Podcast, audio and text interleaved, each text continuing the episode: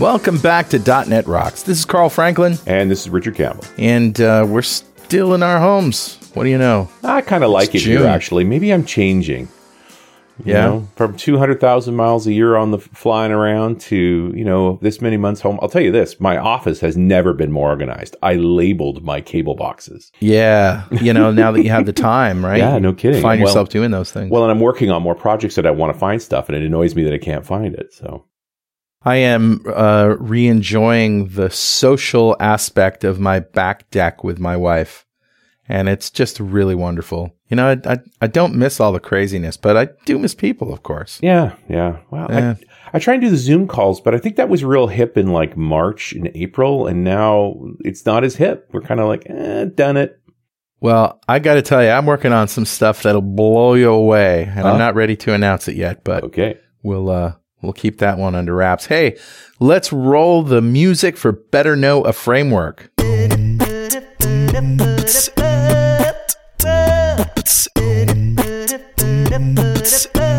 All right, man. What do you got? All right, well, just today, which is June 16th, Mhm. our good friend Rachel Appel. I remember. remember Rachel? She's one of the Rachels. The Rachel. One of the Rachel. Yes.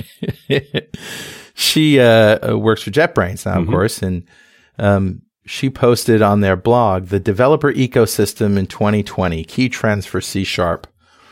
So they have this uh, the state of developer ecosystem um, 2019 that she links, and it's just a poll, you know. And so there's some top C sharp discoveries that C sharp developers largely keep up to date with roughly half of all of them working on version 8. Wow. Which is Well, core only. Yeah. While many still support legacy C sharp code bases, the results show that all previous versions of C sharp have fewer developers this year than they did last year. Hmm. C sharp 7 is down to 48% from 63%, and 6, C sharp 6 is down to 27% from 39%. Interesting. Yeah, and if you look the most popular language, still JavaScript. Of course. Yeah. But I would also point out this is also C sharp developers that will fill in a JetBrains poll. So Yeah, there- that's right. There is some filtering. Like if you're engaged in the community enough that you're aware of these things, you know, that sets Yeah. a tone as well. I, I, I don't like the term dark matter developer. I think it's a bit of a pejorative, but there's a lot Yeah. of folks out there that do their job and they're probably not listening to the show either. Mhm. Uh, as well as, you know, may or may not be engaged with all the new bits. Not that core is that new anymore. No. But certainly there is a filter here over the kinds of folks that uh, that are connected to community and how they use things. Well, you know, it, like everything, you know, it loses its newness and the fear kind of dissipates Well. and people jump in. Yeah, you know, the, the IT rule changes good. You go first is still a good Yeah. rule, right? Even, even and that's a that's an IT rule, but I bet you dev folks like it just fine. I didn't really get into .NET Core until 2. Yeah, I mean, I was a little bit into 1, but um, 2.0 was really when it... but it was rough. Yeah, 1 was rough. Yeah, but it, you know, funny that's the same as the original .NET too. Like two was the breakthrough version. You think about when we were Hmm. Making shows. When you and I started collaborating, in 2005 was when two shipped, and you know everything detonated. The ascent Boy, of we've come a long way. yeah, the ascent of Telerik and Dev Express and all those new component suites and all of that stuff Really hinged in 2005. Like like, right, right when the show got its feet under it and was really rolling. I mean, you've been doing it for a few years. I'm not, not that I'm saying it's because I came on board. That can't be true. No, that's not. Well, true. yeah, coincidences happen, but certainly uh, that was the ripe time for this. Uh, yeah, for this I, industry. I think it's serendipitous timing that you know we show Yeah. 100 was February of 2005. Yeah, that spring .NET 2 shipped and really was the and it was the third version because you know numbers are hard right. and and here we are 15 Yep. years later Well, anyway, that's what I got. Uh, thanks, Rachel, for that blog post and the survey. And uh, who's talking to us, Mr. Campbell, today? well i grabbed a comment off of show 1114 that's 1114 from march of 2015 which is a while ago with one marc hoffman maybe you've heard of him Uh, no. we were talking about cross-platform development. I actually had to go back and, and listen to the show again because this was a show where we were talking about writing code in the language Swift, which is for iOS, to build Yep. Android apps. So Yeah. it was this mobile cross-platform solution. And in 2015, like there was a lot of exploration going on on how do we solve this problem of building for the different co- platforms. Mhm. And so, admittedly, I am reading a comment from five years ago, which is a little bit unfair. But this comment comes from Phil Powers, who says, These guys need better marketing. How have I never heard of them before? well, that's what we're here for, Phil. There's a big part of me that love what these guys are doing, especially from the pure geeky techie part of me. But from a practical perspective, I have to be convinced about the advantage of using an alternative programming language while still, quote, staying in the native frameworks on each OS. Each platform and framework was designed with a specific language in mind, you know, Java for Android, Objective-C for hmm. Mac, and iOS. And, and I have to believe that there have to be some friction involved in straying outside of them. Besides, I'd argue that it's more work to learn each of the large frameworks than it is to learn their native languages. So if I'm staying native, I might as well learn them in their native tongue. All that being Yeah. said, these guys are now definitely on my radar. I'll be interested in following to see where they go next. And uh, Phil, please let us know what you went, where you went next too, because it's been five years now. And uh, thanks so much for your comment. A copy of Music to Code by is on its way to you. And I, what I really like about Phil's comment is it sort of approaches this issue of language versus framework too. Because in a lot of ways, it seems like languages aren't the hard part. It's the different frameworks, the environment you have to operate in that's actually the hard part. Absolutely. So uh, again, Phil, thanks so much for your comment. A copy of Music to Code By is on its way to you. And if you'd like a copy of Music to Code By, write a comment on the website at .netrocks.com or via Facebook because we publish every show there. And if you comment there and I read it on the show, I'll send you a copy of Music to Code By. And definitely follow us on Twitter. He's at Rich Campbell. I'm at Carl Franklin. Send us a tweet because, you know, it's all bites to us. Nice. Everything comes down to bits, man. Get those chromium encrusted tweezers you go. out and place those bits. It's where you're going to go, huh? Yeah. Yeah. Uh, some people know what I'm talking about. That's old school. That's what that is. Yeah, it is good. All right. Well, let's uh, welcome back to the show Marc Hoffman. Marc is a co founder and chief architect at RemObjects Software uh, and in charge of driving the Elements compiler project and its surrounding technologies. Since 2015, he lives in sunny Curacao. Welcome, Mark. How you doing? Hi, uh, thanks. Thanks for having me back. Good to be on the show again. Far too long, friend. Five years Yep. is a long time. A lot has happened. Definitely, yeah. I just want to say that it's been a while since I looked at what you guys were doing, and I'm I'm looking at the page for Elements, and I'm reading, and I'm looking, and I'm reading, and reading again. I still don't know what the hell this thing is. What is it? Oh, okay. So let me take a step back. So, so basically, Elements is a compiler. Just putting that out there. And our, our Okay. philosophy basically is we want to decouple the languages from the platform. So our compiler provides support for uh, five, soon six, as we're going to talk about languages, and for various different platforms. But different than the comp- compilers you get from like the platform vendors, we don't tie the, the specific language to the specific platform. So it's not, this is the Swift compiler for Cocoa, or this is the C Sharp compiler for .NET, or this is the Java compiler for, well, Java. So basically we split that. So we have the languages and you can compile any of the languages to any of the platforms you would like to compile for.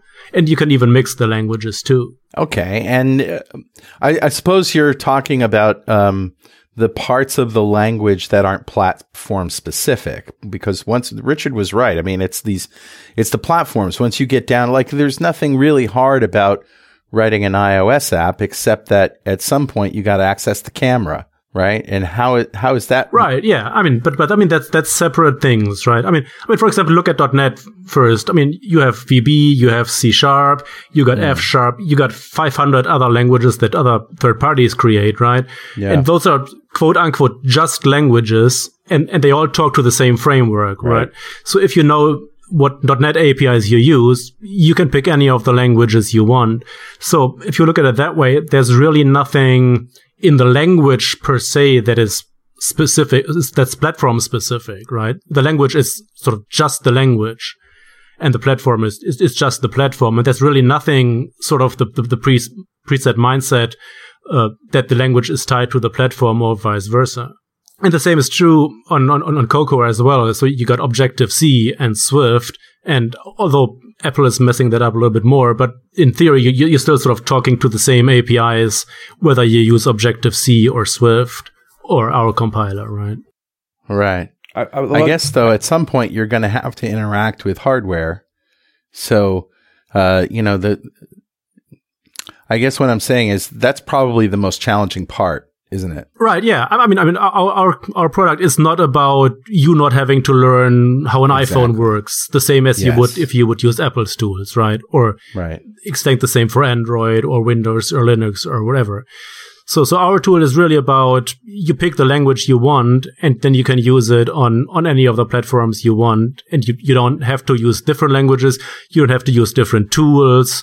You can also share a lot of code, uh, via various APIs we do provide that we can talk about later.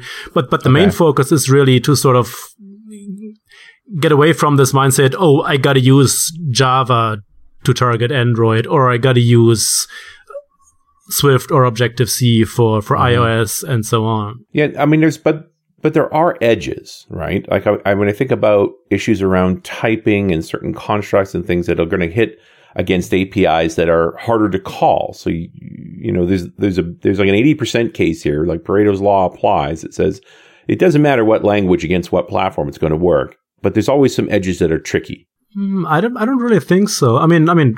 We've been doing this for a while and Mhm. we're not really running into lots of problems where like, oh, there's something you can absolutely not do that the platform wants you to do, but I know C sharp isn't capable of doing that. Yeah.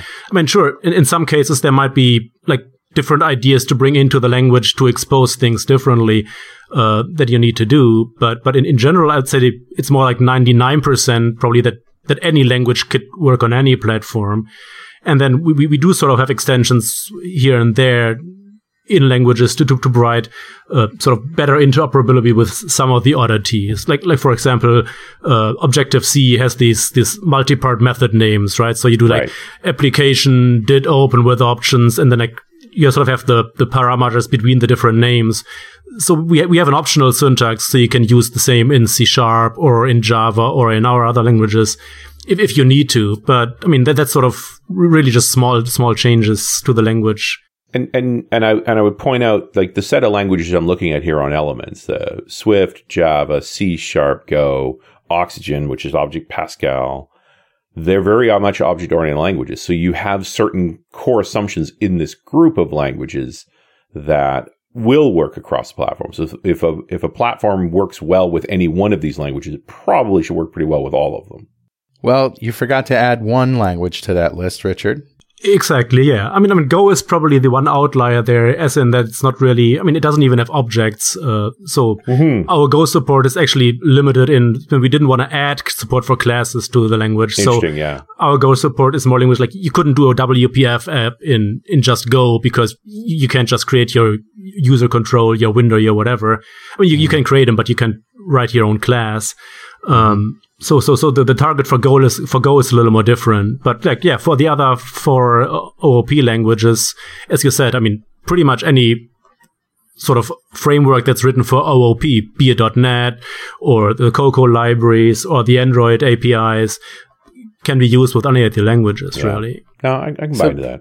So what about VB? There's uh that's on the list here, and you say alpha, beta. So how does that? Is that classic VB? Is that VB Net? What's going on there? That's VB.NET. So yeah, so so so, so basically we we started. I mean, that's I want to say a couple months ago, uh, looking into doing VBNet as sort of the sixth language option, and we've we've been we've been working on that, and we've been making good progress.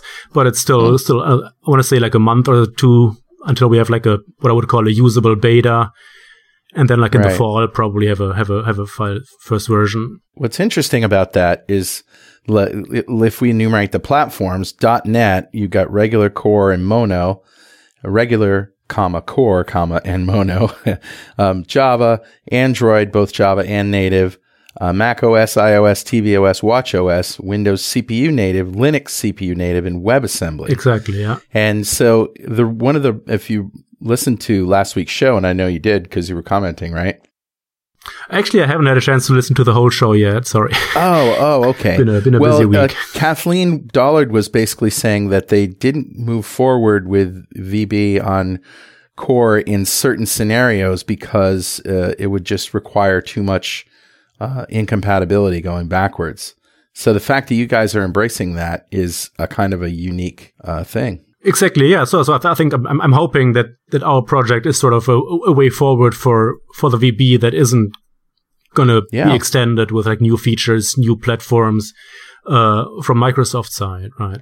So, so the idea is that ideally we want to get to complete compatibility with existing VB.NET apps. But of course, because our compiler is split that way, VB is going to work for all the other platforms basically for free in terms of what we have to do.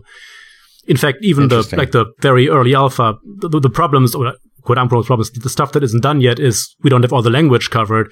But the stuff that does work, you can already compile for Android, for iOS, mm. for WebAssembly, and so on. Yeah. What does it take to implement VB like that? Are you literally taking all the language syntax and, and making your own implementation of it? Are, are you able to use something like Roslyn in the back end? Like, uh, how are you doing this? Yeah, so so we, we don't use Roslyn for our compiler, um, mainly before, because it predated uh, Ros- Roslyn existing when we Right. started back in 2003 or 2004.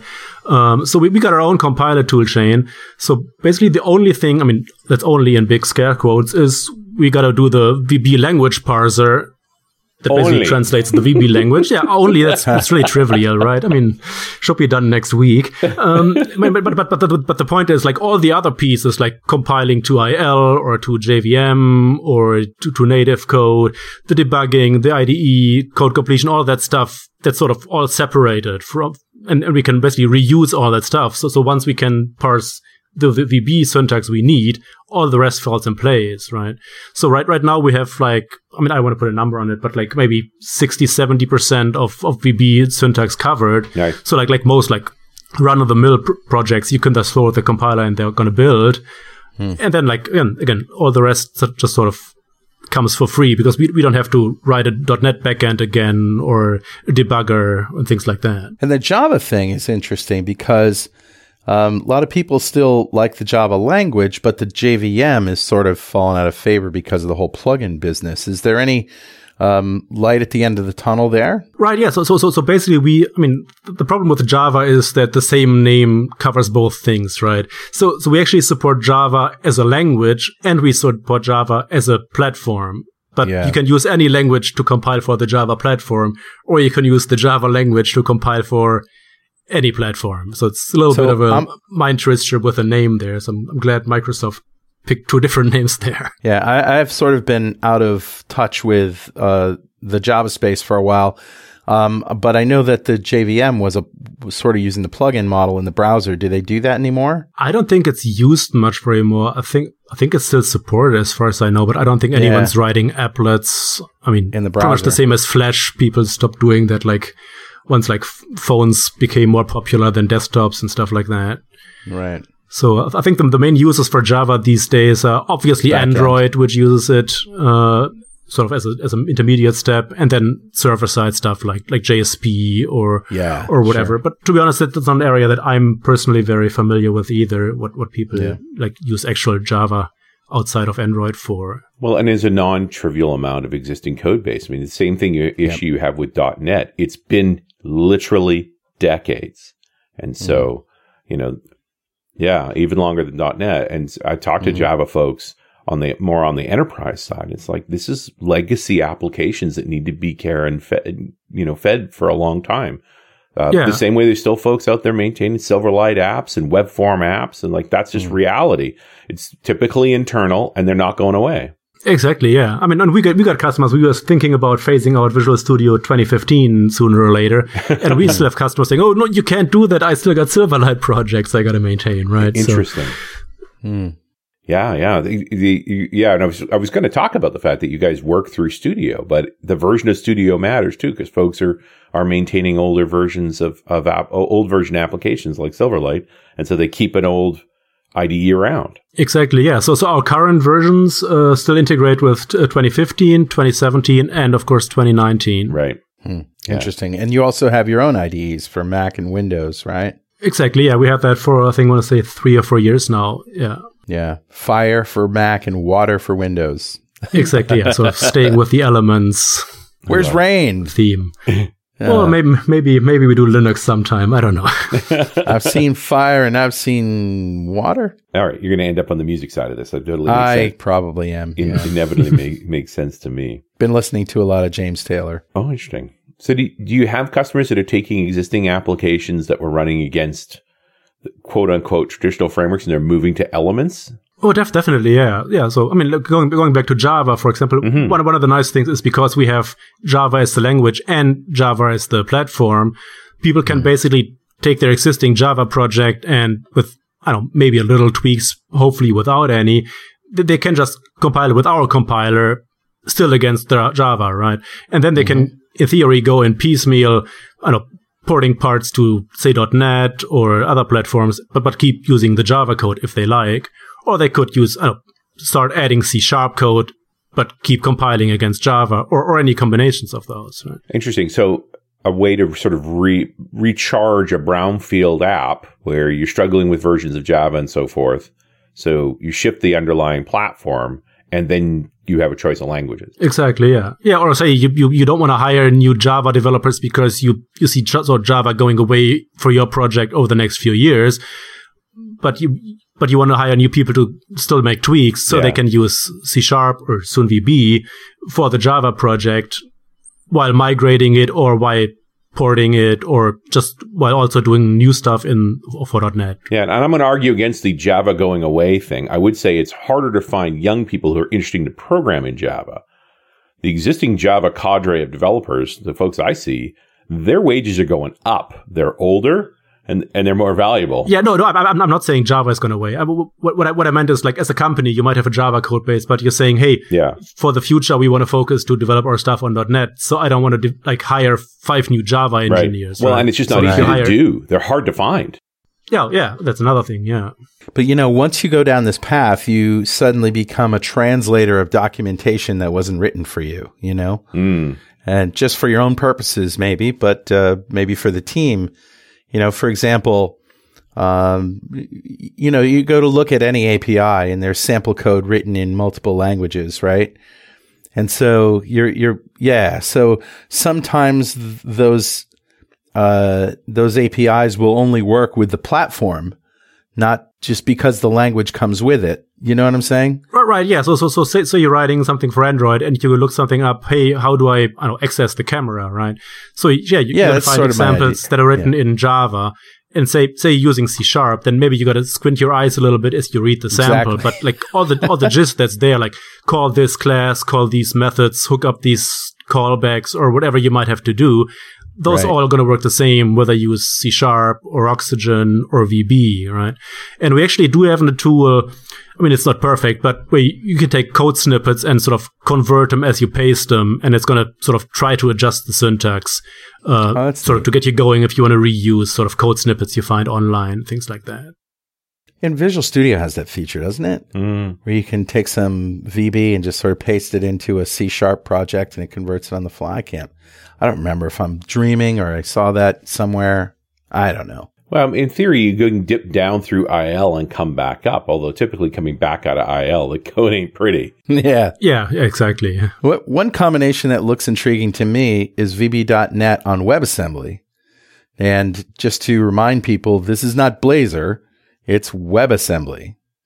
So that experience has got to be a lot different than what people are expecting because they've seen Blazor.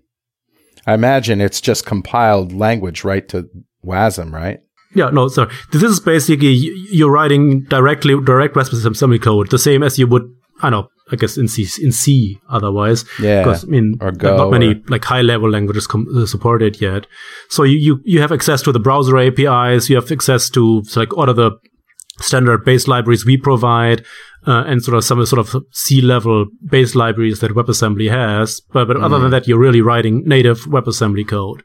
Yeah, well, that was the way they got Blazor to work was that they went and leaned on Mono because Mono under its under the hood was all C, so it was able to compile through LLVM into into WASM. Right. They're not using Roslyn because Roslyn is built in C sharp. Oh, okay. Yeah, that makes sense. So, I mean, and there lies the real issue. If they could actually use uh, Roslyn for this, then the other languages would be available. That's why there's no F sharp in, in Blazor either. COBOL.NET, Okay. right? Like you, you've, you've got to get a, a you've got to get across to you- you've you've got to be able to compile against Mono to make this make sense because Mono's origins allow you to get to WebAssembly. Right, yeah. And then sort of another thing with, with Blazor, I mean, it's sort of both a best thing and a curse is you've got the whole .NET framework you're bringing in. And you have, I mean, on, on the upside, you have access to all the APIs, but on the downside, it's also very big, right? Mhm. Because you're not just shipping your code, you're like downloading megabytes and megabytes of, of, of runtime Yeah. to, to, to, to, to run your application in the browser, right? Yeah, that is that is the challenge with Blazor is trying to get the runtime down to a, a decent size. Yeah. And uh, gentlemen, I'm going to interrupt for one moment for this very important message. Hey, do you remember that time you were searching Google for sheep and olive oil, and you got that sinking feeling that if anyone could see your search, they might completely get the wrong idea? Do you remember the Facebook ads? Yikes. well, you might be thinking, why not just use incognito mode? Well, let me tell you something. Incognito mode doesn't hide your activity. It doesn't matter what mode you use or how many times you clear your browsing history. Your internet service provider can see every single website you've ever visited. That's why, even when I'm at home, I never go online without using ExpressVPN. It doesn't matter if you get your internet from Verizon, Comcast, or a local provider, ISPs in the US can legally sell your information to ad companies. ExpressVPN is an app that reroutes your internet connection through their secure servers so your ISP can't see the sites you visit. ExpressVPN also keeps all of your information secure by encrypting 100% of your data with the most powerful encryption available. And most of the time, I don't even realize I have ExpressVPN on. It runs seamlessly in the background and it's really easy to use. All you have to do is tap one button and you're protected. ExpressVPN is available on all your devices phones, computers, even your smart TV. So there's no excuse for you not to be using it. So protect your online activity today with the VPN rated number one by CNET and Wired. Visit our exclusive link, expressvpn.com slash .net, and you can get an extra three months free on a one-year package. That's E-X-P-R-E-S-S-V-P-N dot com slash D-O-T-N-E-T. And we're back. It's .NET Rocks. I'm Richard Campbell. That's Carl Franklin. Yo. And we're talking to Marc Hoffman about this project called Mercury. And it's not the planet, it's the element, because the overarching compiler is called Elements. See what we did there? Yeah, I know. I'm, pu- I'm picking up what you're putting down, friend. I get it.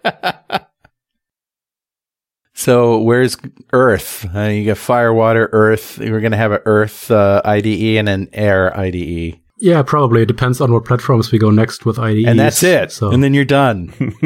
yeah, I mean,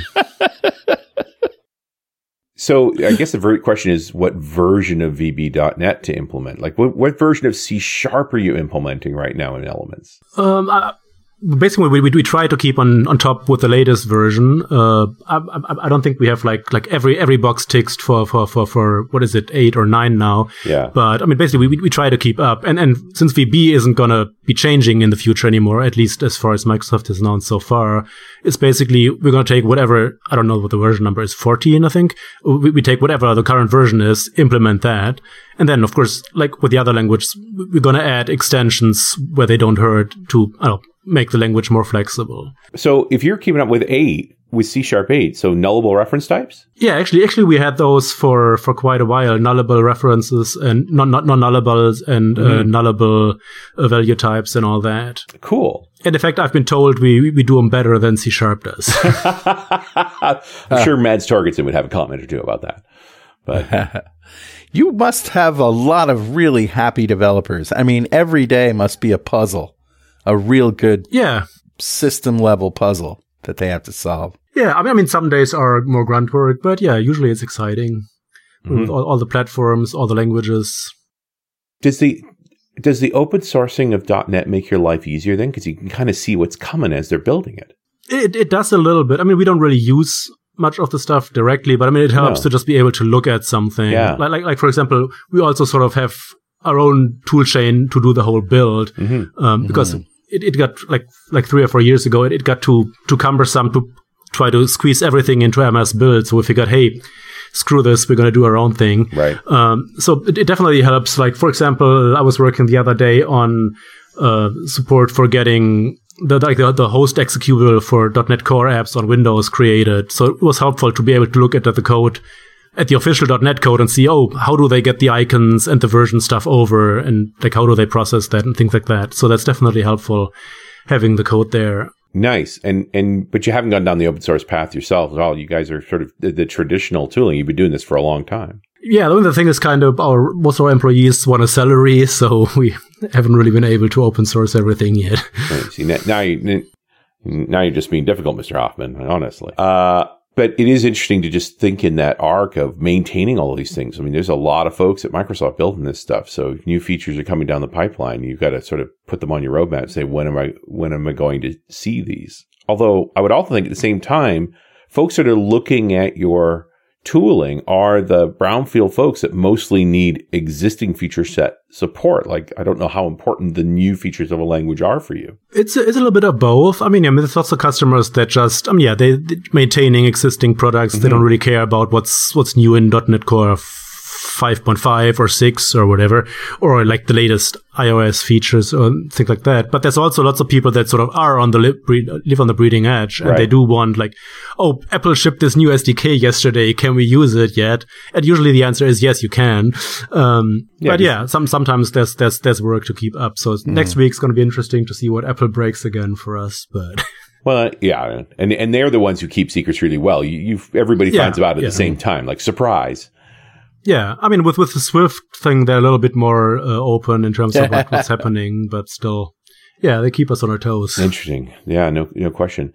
So, I could take an existing web forms app, move it to Elements, and then start writing Java against it. Yeah, that's really cool. Like, like next time you add a new form, use Java instead of C sharp. Right. For it, yeah. Not that yeah, uh, not that Java would be my first choice for that, but I. no, mine, mine neither. But you know, the, Oxygene might actually be. But yeah, yeah, Oxygene. But yeah, you're an old school Pascal guy. I get that. Well, oh, definitely. Yeah. I got nothing bad to say about it. What is it about Oxygene that makes it so unique and cool? But but mind you, Oxygene isn't isn't like Pascal. I mean, we use the tagline "This is not your daddy's Pascal." So we've been. I mean, we basically we came from a Delphi background, like I want to say 15, 20 years ago, and we've been relentlessly innovating the language. So that's like we've got a huge like summary page of what we've added since 2004 and it's like pages and pages long so there's there's lots of new things from like class contracts and preconditioned post conditions nullable types things like that uh, async await uh, awaitable closures things like that. So you've carried on things. anders traditions. Yeah so to speak yeah. Async await? Yeah we have that. That's got to be in there. That's awesome yeah, I, I, think we pretty much have feature feature parity with anything you would want to do in C sharp and like way beyond, like lazy properties, things like that.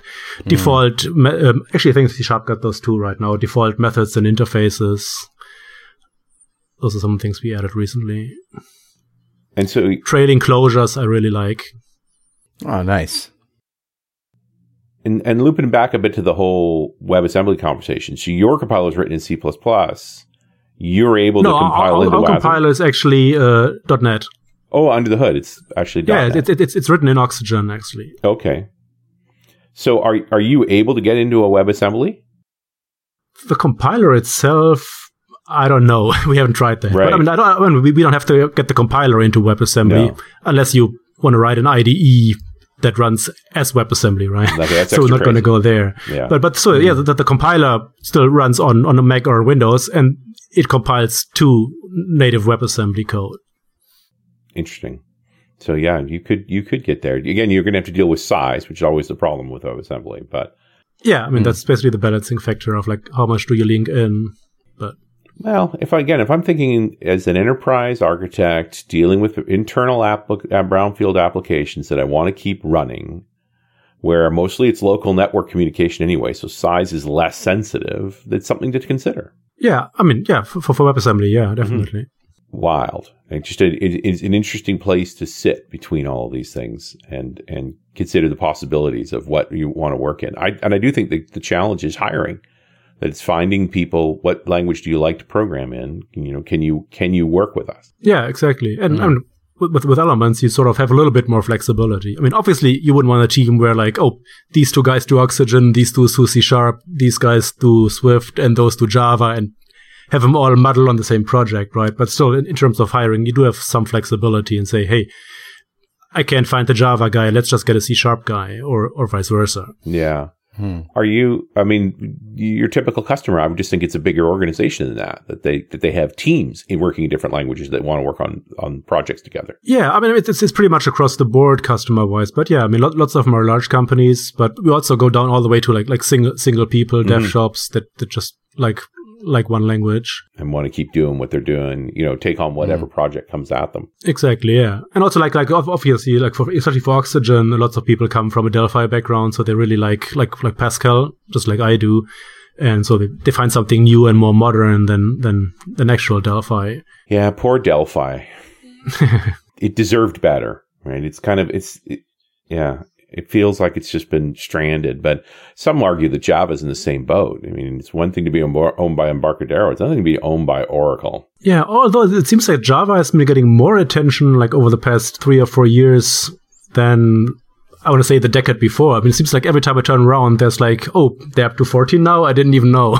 yeah, it, it is interesting yeah. to see, and I and I don't quite know what that is because certainly Oracle's not being transparent with what their intent is you just see things happening. Yeah, I mean, maybe they're just doing stuff they need internally for Oracle itself. I have no idea. Yeah, I hope so. At least if they're mm. consuming it, then those demands make Uh, represent modernization. Like either way, that's a good thing. I, I mean, I, I, would I would think they do, right? I mean, I'm, I'm not very familiar with Oracle, but I, I would assume it's yeah. written in Java, right? Well, yeah. you would hope, but I don't think that's true. A lot of their stuff predates that. What frustrates me about the situation with Oracle is they have all the ingredients to be a significant player in the plat in the platform development space. They have an important language and a significant framework. They've got lots of infrastructure, like they could be doing so much more. And I look at that purely from a point of view of we're all better when there are good competitors. That's true, yeah. Right. And and it's like you guys have all the ingredients to be a really great competitor. and You just don't seem to care. They're too busy being evil. Yeah. On the, on the flip side, that might also be good news because when Oracle is also not a not had a good history in no. terms of being friendly with like their licensing and things like that, right? You know, I, when I spend my time on geek out subjects, which happens every so often, somebody's asked me about so the all of longevity stuff, like how long are we going to live? And I said, well, the guy to watch is is Larry Ellison for for two reasons. One is he's the oldest of the tech billionaires. He's 75. Although if you look mm, at a yeah. picture of him today, it's disturbing. That man is looks way too young. And uh, I don't think I've seen a picture in a while, but yeah, no, he's he's still out there, and and he, and he doesn't seem to have any moral compunctions on whatever's necessary. If he had to drain the blood no. out of 12 year old versions once a month to maintain his life, I suspect he'd probably go for it. They'd be, they'd be stacked up and ready to go. Well, I'm, I'm, glad, I'm glad you said that so I didn't have to. Yeah. yeah, that's funny. Yeah, no, it, it, these billion target. Some of these billionaires are looking a little too young. I don't know what they're up to, but uh, they, you know, that's the oldest one, and and boy, it's creepy. It's strange. So, well, you know, on the flip side, they could look like Keith Richards. Uh, yeah, but it's a good thing they don't. I think, maybe. but he's essentially ageless at this point, right? Didn't he fall out of a tree recently or something? Like it's just madness. Like, what are you doing? We have to think of the world we want to leave to him. yeah exactly. Oh my goodness! None, none, of this is true. I think Keith is no, an amazing, no, no. amazing musician, amazing person. Somehow survived yeah, yeah, yeah.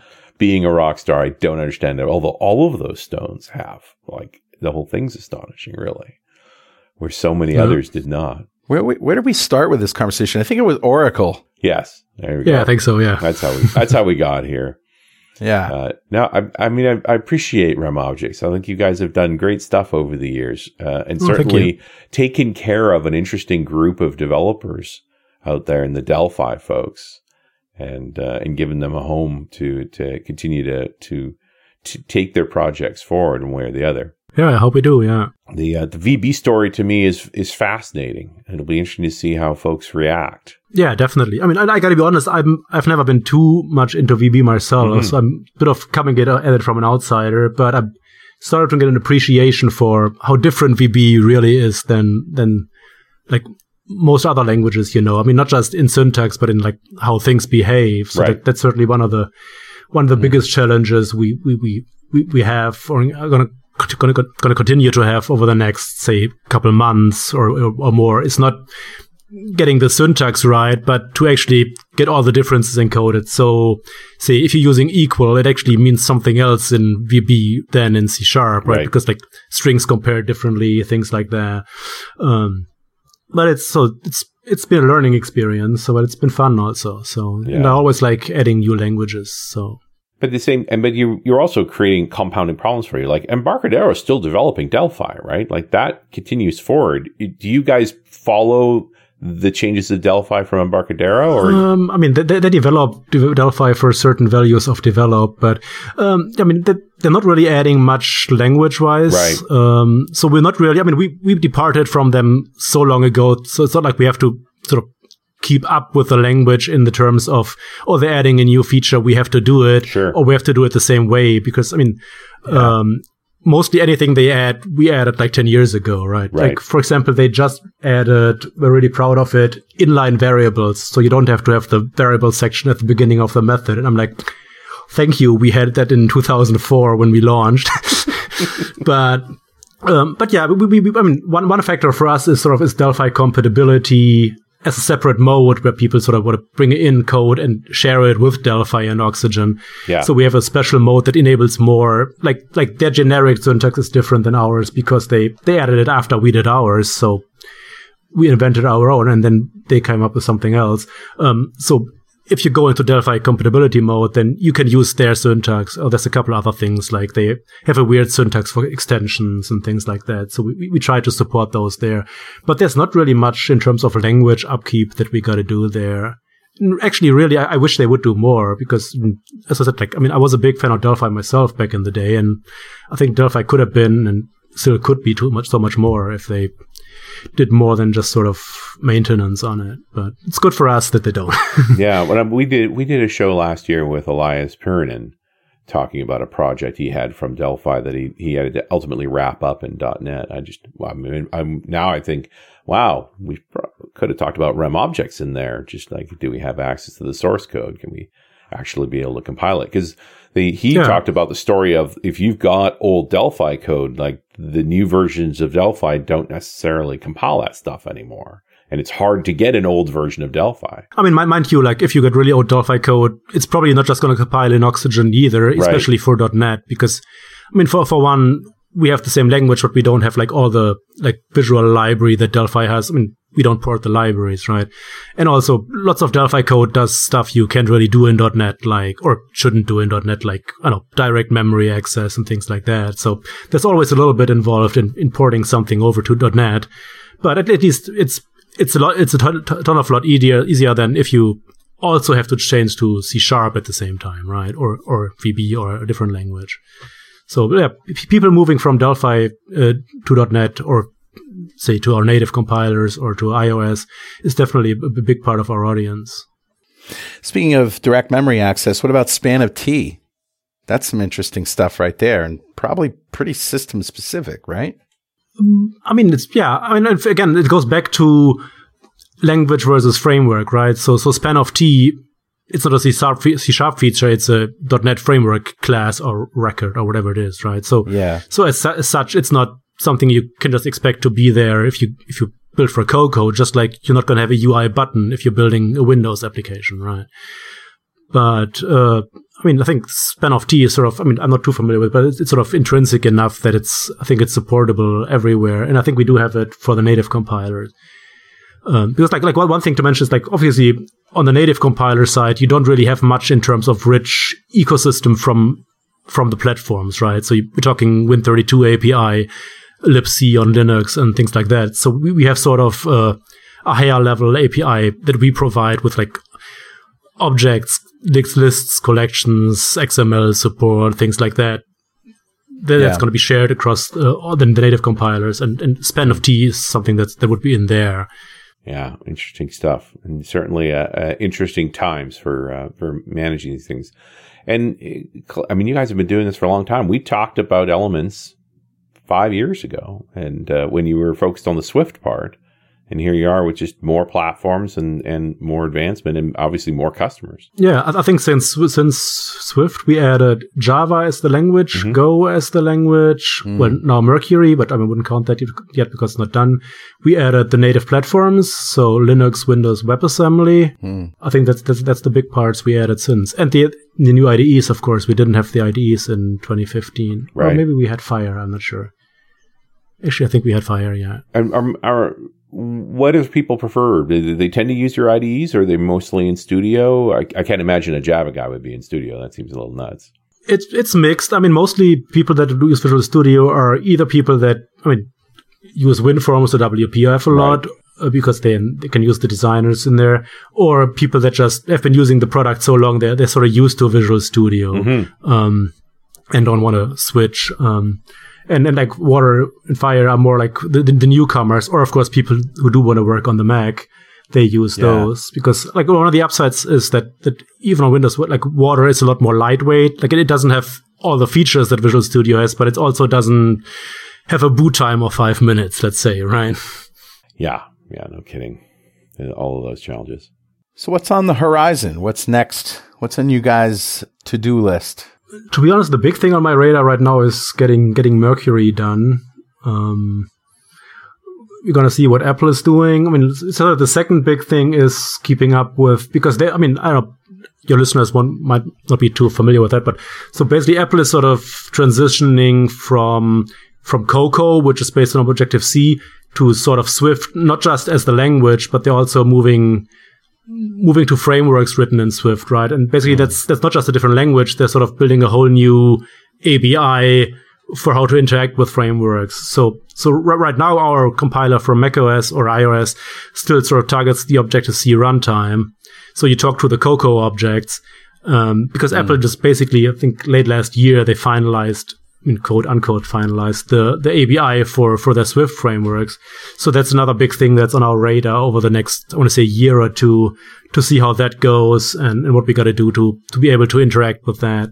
And to be yeah. honest, that's not an area I'm very happy with where Apple is going there, but that's maybe for another podcast. But you also give Swift away, right? Your, your Swift implementation is the free product, isn't it? Exactly. Yeah. So we, we basically figured, hey, let's give one of the languages sort of away for free. Mm-hmm sort of as an incentive. So basically, all the stuff you can do with our compiler, no matter what platform you want to do, what what frameworks you want to target, if you use only Swift, it's free. And then, and then if you want to use C sharp or the other languages, then hopefully you'll you'll you'll buy a license from us. Right, and it's an annual license. Yeah. Right.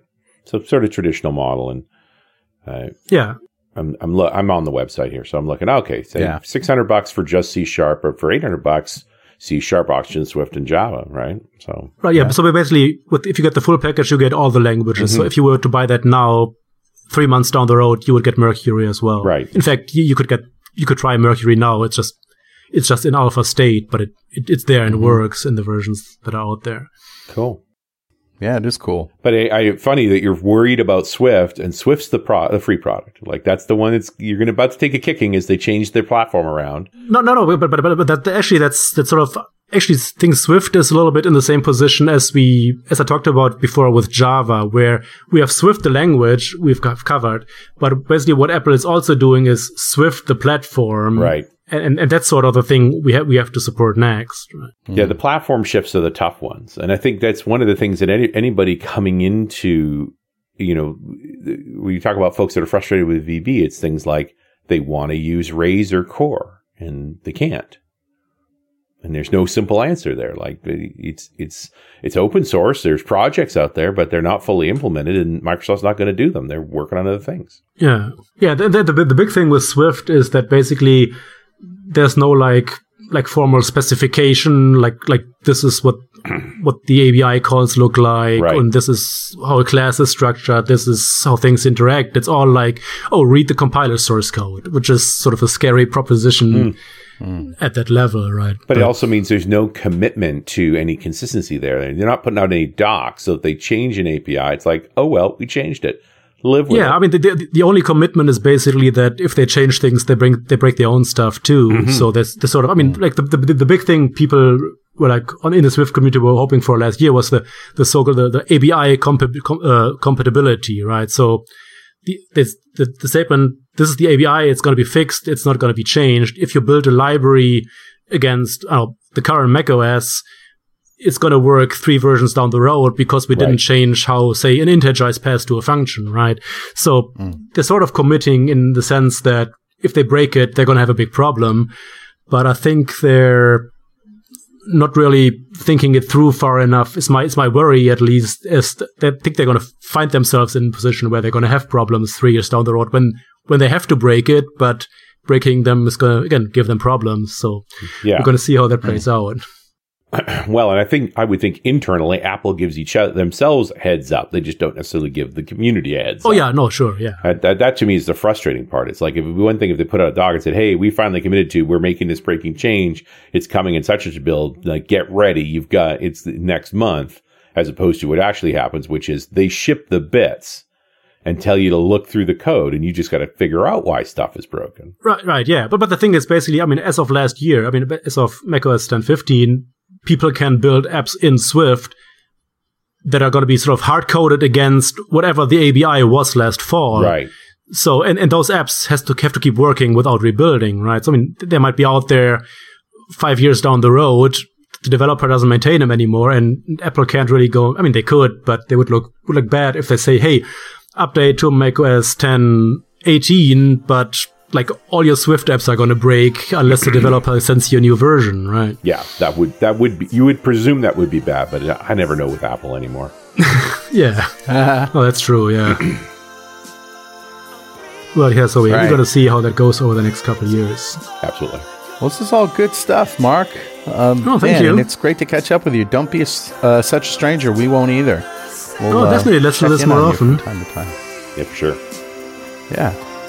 Thanks again. And uh, thank we'll you. see you next time on .NET Rocks.